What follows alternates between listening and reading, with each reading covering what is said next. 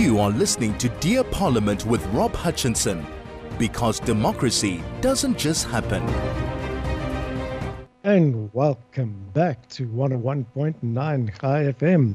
I'm chatting today about the role of the media and traditional media versus social media or WhatsApp or other communication platforms in civil society cohesiveness and getting the news out there. And on on the line with us today we have Ciaran Ryan. Hi, Ciaran. Great Hello, to have you on the show. All right, in yourself. Always good to have you on the show, Ciaran. Once again, tell us a bit more about what you've been doing over the past couple of weeks. I know you've been delving deep into various uh, subject matter around government legislation and, and, and so on. And I hope you've been listening to our show or this show as as we've been uh, sort of challenging the media on on what is going on and how to get uh, accurate and factual news reporting out in, into the public.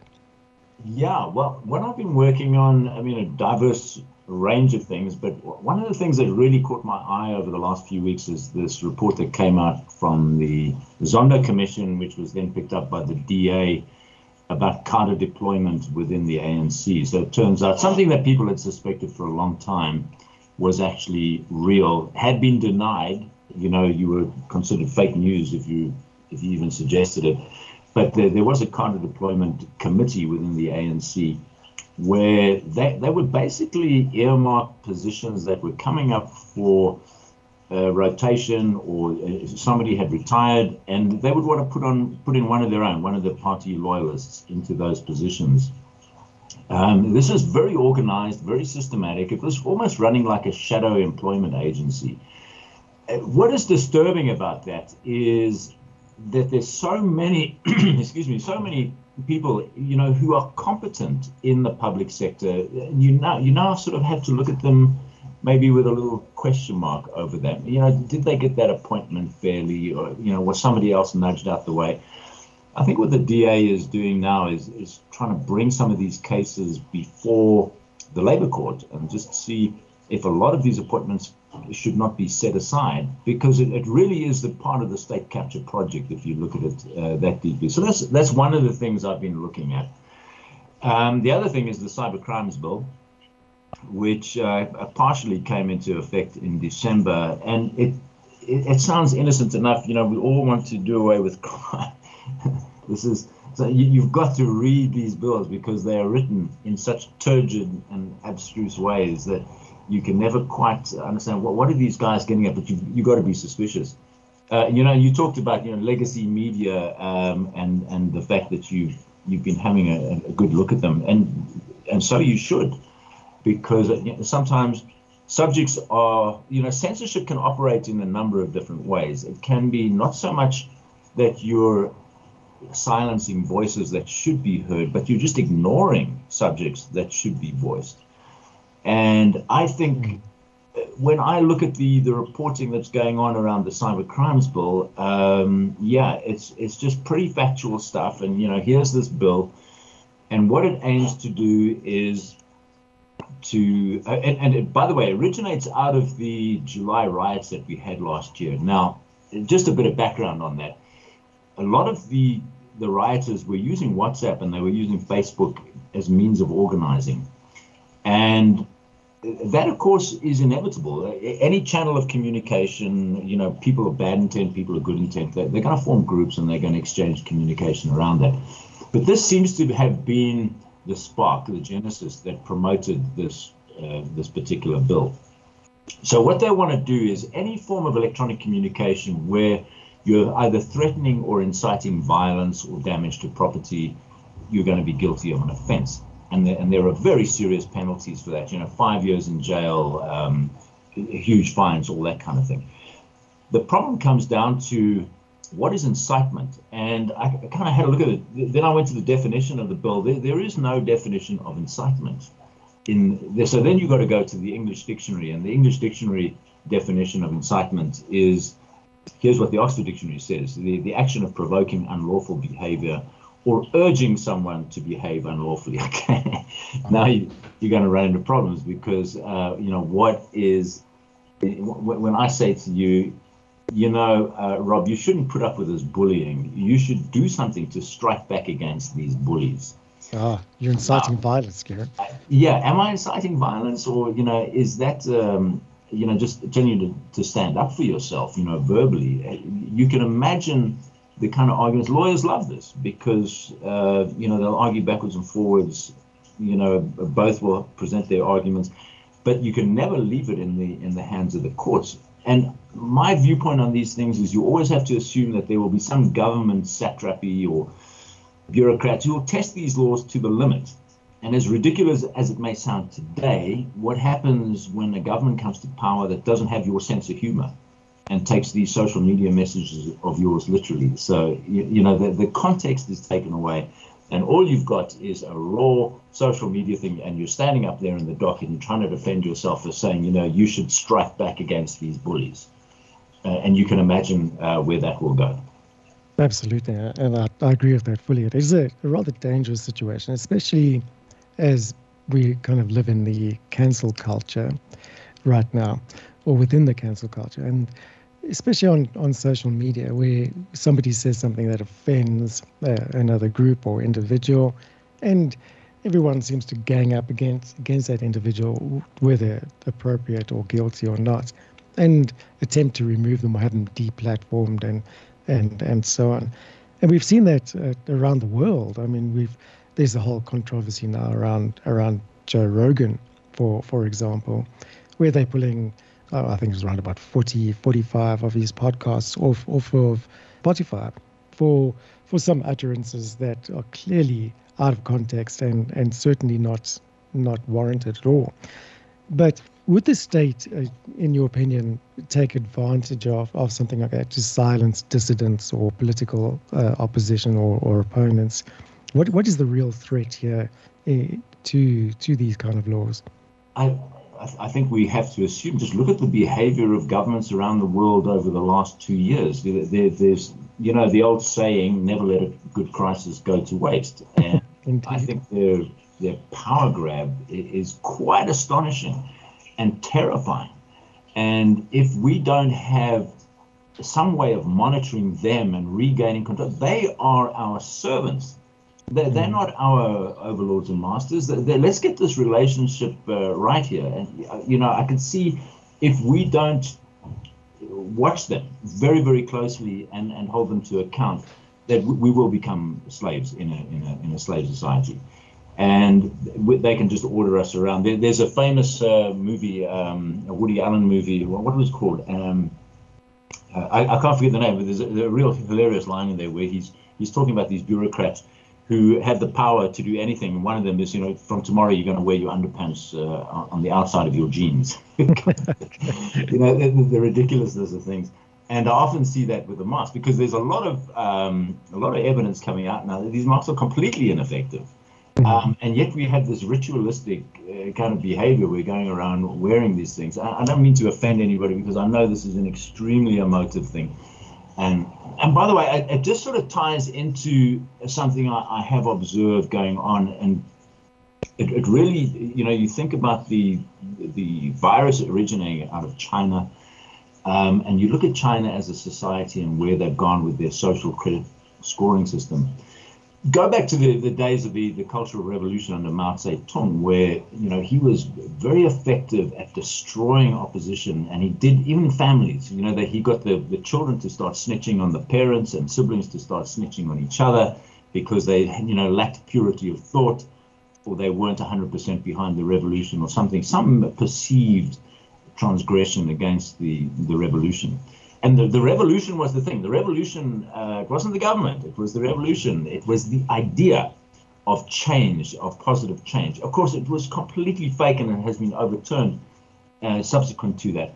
But you see what's going on now with this, this whole COVID thing and the, the vaxxed and the unvaxxed and, and how they're turning families against each other and how they're promoting this this, this incredible hatred and uh, dissension, this line being driven down you know, between groups of people and it really does remind me of the, the Chinese Cultural Revolution. and, and, I wanted to just touch on this thing about the, the, the legacy media and the social security scoring because I, I, looked at this some time ago and, and I went and did a little bit of research before coming on today. And for people who don't know, the, the Chinese social uh, credit score system basically originated out of the, the banking system, which is fair enough. You know, you want to, before a bank lends money, you want to know if you're lending it to safe hands or not and whether you're going to get repaid. But that then jumped the rails, and that information was clearly shared with, with government. Um, so you have this bridge over from the private sector sharing information with the public sector. And so now these days, you will see people are getting uh, blacklisted. So it's a kind of a, a, a means of um, blacklisting dissent and, and pulling up the socially undesirable people, profiling them, and removing certain privileges from them. Um, and I looked at the stats here. By June 2019, 27 million air tickets and 6 million high speed rail tickets were denied Chinese citizens who had low social credit scores. Uh, blacklisted people have some of their personal data posted online. That everybody can see that. And people with good scores, they get privileges. So you get less waiting time in hospitals, at government offices. You also get discounts in certain stores and so on. So the private sector has been completely co-opted into this thing, and it's creating this um, socially acceptable group of people and the unsocially or the socially undesirable, and giving them privileges and penalties based on that. So I think this is a very, very worrying thing, and I see this happening with the vax uh, issue as well.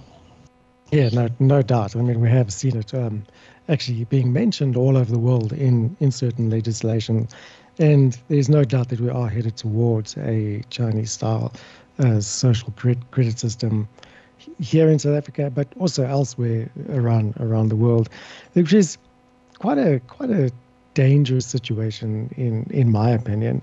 I mean, where where do you draw that line in in the sand? Where where where is the point where we identify government intervention or assistance as government overreach?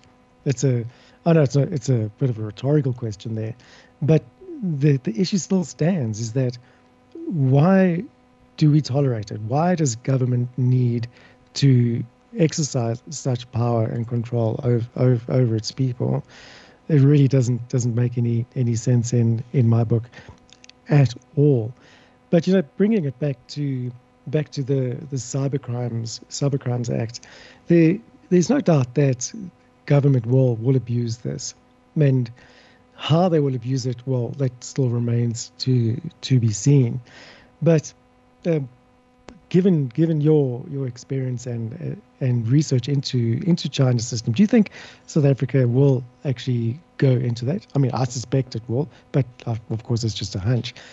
What are the factors that that make you think that it, South Africa will will go there? If you do think so. Well, if you, I mean, I think we're pretty old hands of this kind of thing, Rob. So you've seen it and I've seen it where uh, government will float some really absurd piece of legislation, which is a complete overreach. They will gauge the public reaction and they will go back. They're in this for the long game. And and this is, you know, the whole deep state phenomenon because, you know, Cyril Ramaphosa might not be around in three years, but somebody else will take over from him. Um, but there there is an element of governance in, in the administration that, that is perpetual. And their whole modus operandi, the, the, the whole reason of their existence is to gain more and more power. They they just that's what they, that's the currency that they traffic in. So I do see that um, I, I, see some minor defeat for this, um, and hopefully, dear South Africa is you know collecting comments from this thing, and let, us see what people are saying. But I think they have to be informed about what this this is really about, and and the looseness of this wording. Well, what is incitement? you know, originally when WhatsApp and Telegram and these social media channels, Facebook as well, you thought you were private. You know, you thought you were able to communicate with your friends and your family in, in a private way. Now you realize, and it has happened that court, court cases have happened where your your Facebook posts have been presented as evidence. Then you start to wonder how secure uh, and encrypted are these social media channels. So Telegram, a lot of people, when WhatsApp within the last year or so they started introducing new rules of engagement for their users, and and it became clear there was that they're actually collecting a fair amount of metadata about you, and includes personal information such as your location, your phone number, your device ID. And unless you opt out of this, that type of information is automatically shared with Facebook, which is the owner of WhatsApp. Now, Telegram uh, made it clear in its private policy that it collects less data than WhatsApp it does store information like your IP address and your devices and the history of any username changes. And it does that for a period of 12 months and then it deletes it. So people were leaving WhatsApp because of primarily its association with Facebook and the fact that it collects more data than Telegram. But I think this this is something now when you when you have a, a cyber crime a cyber crimes bill, you're gonna have problems where you you might get subpoenaed, or Facebook or Telegram or WhatsApp might get subpoenaed to present your social media exchanges with other people. And, and then you're going to have lawyers poring over that and deciding whether, you know, you said, you know, poke him in the eye, uh, you know, which could have been a completely metaphorical poke that you intended. But that could st- stand up in court as an incite, you know, a, an act of violence or an incitement to violence. Mm. And um, and of course, all of this is, you know, I mean, China is like the, the, the, world's biggest laboratory for this kind of thing. All of these these grand social experiments are happening in China, and you know, I just wonder how far it can go. Give, give you an example of this. You want to get a sense where this digital war is going, uh, and any technology contains with it, you know, the power for good or for bad. But cryptos banned in China. Now, why was it banned in China? Because the Chinese government can't stand competition it wants to issue its own central bank digital currency, CBDC, which is really a, a digital version of the one. You know, it's like having a digital version of the rand. Removing cash because cash is really the, the if you like, the underground, the informal economy where you, you, you can't really be supervised. They, they just want to monitor everything. They want everybody's you know everything that you buy um, it'll also act like a tracking device oh you were in that shop on that day at that time and you but bought these goods. This, Ciaran, this all sounds super, super, oh, I don't know, fantastical and conspiracy theory. But what is the end game here? Why, why would they do it? I mean, let, let's think about the tracking, for example. If I've got my phone on me, and most people have their phone on them 24 7, you can be tracked through through your phone. So what is what is the real the real threat there? What what is the intention? Or the supposed intention? You know, there, there is a school of thought that we're heading into this kind of transhumanist world. Elon Musk is already talking about, you know, inserting chips into brains, you know, uh, uploading your um, your thoughts and your memories onto a chip, and then you die, and then you kind of get some some second shot of it, you know. Look, I don't know. Uh, somebody else can download all that information, that kind of thing. But you know, the internet, in in a sense, is one great big mind. Uh, what is a mind? But you know, a storage system for knowledge. And um, the, the more that you get computers talking to each other, the more they share information. Again, it has elements which are extremely useful. Um, but you, you, get these crazy mad scientists who, who play God and uh, or try to play God. And a lot of people this i'm not saying that i necessarily see it going that way. I, I just think that there's um, there's certainly a push in that direction. You know the people who are involved in this transhumanist movement and by the way a lot of these these oligarchs these billionaires are absolutely obsessed with longevity. Yes. they're trying to live as long as they possibly can. If you do a little bit of research on that you'll see what, uh, what where they're spending their money. You know they want to live to be 150 which um, you know in biblical terms is, is not is not a lot. Uh, I think Moses lived to be 800 years. Uh, okay, so w- where's this going in, in, in our lifetimes? I just think there's there's a kind of mindlessness about this. Um, there's something that's moving. We've got to monitor, track it, and possibly stop it. That's just the impulse of any bureaucrat. Th- that's where I think this is going. They just cannot stand, you know, the idea that people making independent, free choices about their lives. I think that's exactly what it is. It's the independent and free choices. Let's take a quick break, break, and we'll be right back. You are listening to Dear Parliament with Rob Hutchinson because democracy doesn't just happen. And welcome back to 101.9 Chai FM. And as the intro just said, democracy doesn't just happen, it definitely requires work. But sometimes democracy and Democrats can be manipulated, or people who participate in democracy can be manipulated. The the failures of democracy are pretty evident when you realize how easily manipulated we are uh, through media and especially on social media.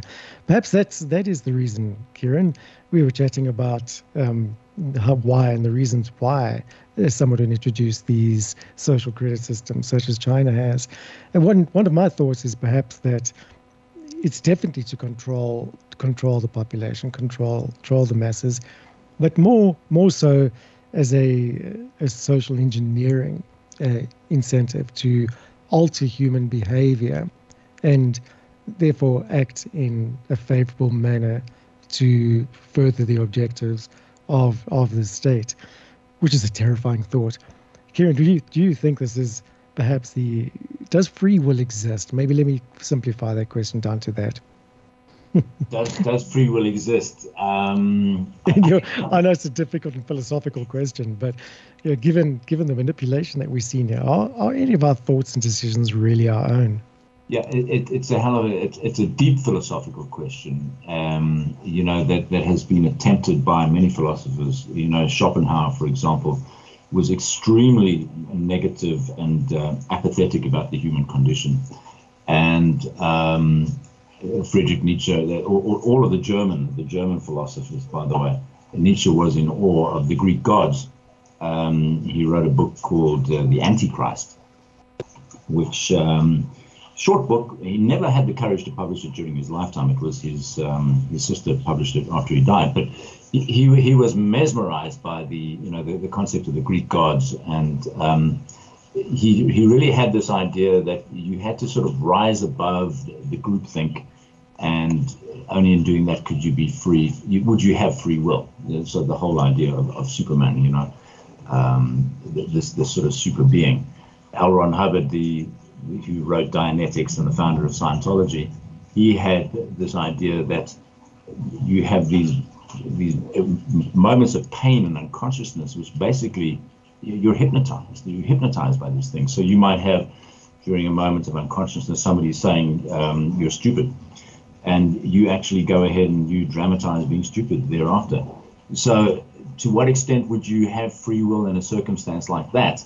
It's it's very debatable, and I think what you're seeing in in, in the social media space is some very very nefarious but quite fascinating experiments going on where you know the whole thing about Cambridge Analytica is a good case in point where they were really trying to influence outcomes and this is something that I've been paying attention to now for a few years is how social media has created divisiveness. And we spoke about this the last time I, I was talking to you. Uh, all of a sudden, you're starting in people holding very strong positions that they defend because they're kind of fed. You know, Facebook eventually the algorithms learn, ah, you're you're a conservative, uh, you are therefore pro-family, therefore you are more likely to vote Donald Trump or, or, or, something like that. They will then start feeding you messages. Or if you're a liberal, uh, they, they, will start feeding you messages on the other side of the debate, which will create uh, this, this, kind of anger. And they stimulate anger. Now, anger is a call to action. So if, if you if you feed me stuff here about some ridiculous guy who uh, you know walked away with uh, with a whole lot of money because he sued the state for you know, he, he, he, tripped on a step and, you know, he got millions kind of thing. You know, you always get these things published in the Daily Mail and various other newspapers like this, and, and they do kind of stimulate an anger. And that anger and that call to action will, will drive you to hold very, very firm and strong positions on certain subjects. And I'm, i believe Facebook has been doing this deliberately. I believe their algorithms are calculated to, and it's, by the way, all driven by revenue because what they're trying to do, that call to action is buy watch this ad, join this group. There's there's always something. There's always something there that they're trying to sell you. Exactly. Or vote vote for this person. That's yeah. that's one of their, their their main objectives as well. And uh, Twitter is no different and Google's no different. I mean, they can manipulate your search results on Google and feed you information that they really believe that you you are looking for, whether it's the right information or not. And the problem, the real problem behind all of that is that most people are completely unaware that this actually happens, completely unaware to the fact that their uh, news feed and uh, search results are manipulated and tailored towards what is um, their or to or actually to influence their their opinions. That's a dangerous, dangerous world that we we currently living in now. I, I kind of look back at or look at the whole world and go, is anything real out there? Is absolutely anything real? If you don't see it with your own eyes, how do you know for sure it's real? I suppose that's why we rely on on strong journalists such as such as yourself who don't use social media as as a source of information, but rather dig down, find the facts right exactly from from that source. I, I think we're we're all you know we're all kind of explorers and adventurers in this world, and we're we're trying to find truth wherever we go. It, it brings to mind one of the developments that's happened in the last few years in journalism, um, and and that that search for truth is the fact checker. This this concept, and there are there are firms that have been set up. They're usually uh, people by trained journalists who understand, you know, research and all that kind of thing. I worry about them. I, I worry about these fact checkers because of what we have seen uh, in in the last few years, where where fact checkers themselves have been debunked. And you can see the problem. I would never put myself out there as a fact checker. I'm, I'm going to tell you whether your story is true or not. That, That is the most dangerous, arrogant, conceited thing you could possibly imagine. Because what are my sources of information in doing that? Um, if I, uh, okay, the best example of that is is COVID. For example, do the vaccines work? You go to Pfizer, you go to the government sources, they will tell you it works. But there are studies now coming out that um, one very recently, for example, coming out of the United States uh, Department of Defense amongst soldiers. Now that's a very good control group to study. It's large. Um, these are people who are presumably fairly healthy, and uh, it, it's a it's a very good control group. So we're now starting to find out that there's been, since the, the vaccine policies have been implemented, that there's been a large increase in all sorts of diseases amongst women, for example, ovarian problems of various kinds, amongst men, cancers of various kinds, massive increases in these things. And, and Dr. Robert Malone, who, by the way, Malone, he, he uh, deserves a mention on his own because you've, you've got fact checkers. We don't even know if these people, you know, finished high school but here's the guy who invented the mRNA uh, vaccine, who's been fact checked by somebody who has got no background in science, these, these fact checking companies. And that's why I say that this is extremely dangerous. It, it, it, it's a chaotic world, but I think it's one in which you have to find your own way and not have that intermediated by somebody who pretends to know a little bit more than you. Exactly, exactly. We're chatting with, with Ciaran Ryan, and we'll be right back after the break. You are listening to Dear Parliament with Rob Hutchinson because democracy doesn't just happen. Hey, welcome back to 101.9 Chai FM. I'm chatting today with Ciaran Ryan, a superstar acclaimed journalist, independent journalist. well, uh, it's, it's, the way I feel. Well done, Ciaran. And it's been a been a lovely chat as as usual with you about some pretty controversial issues, which I'm glad and happy that, that you are not afraid to to to raise and put out in in the public space at all. What can we expect from you coming up? Any any exciting articles or great reveals?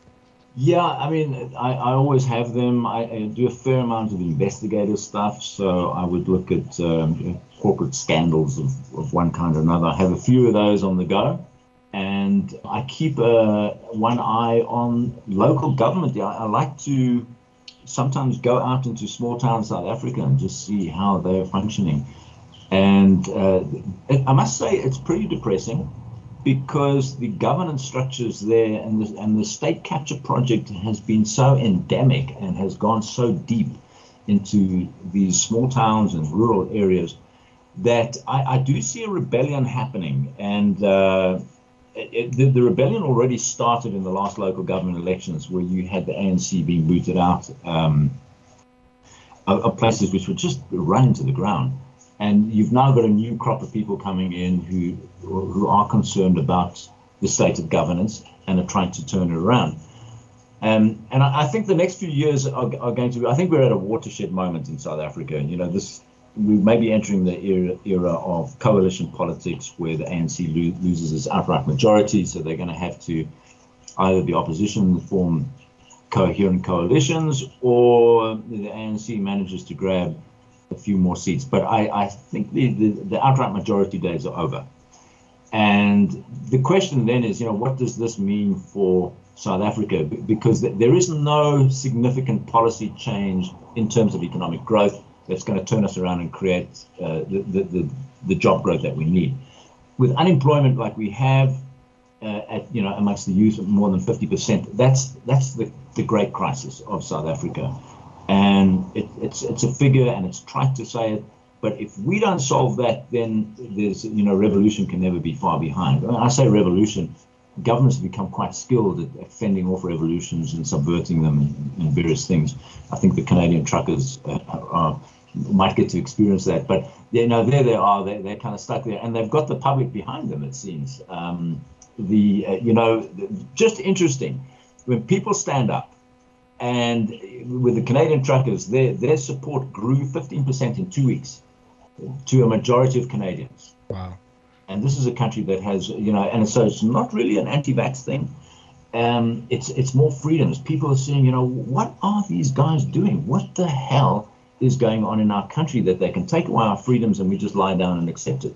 And I think this this is a key watershed moment, not just for Canada but for countries around the world.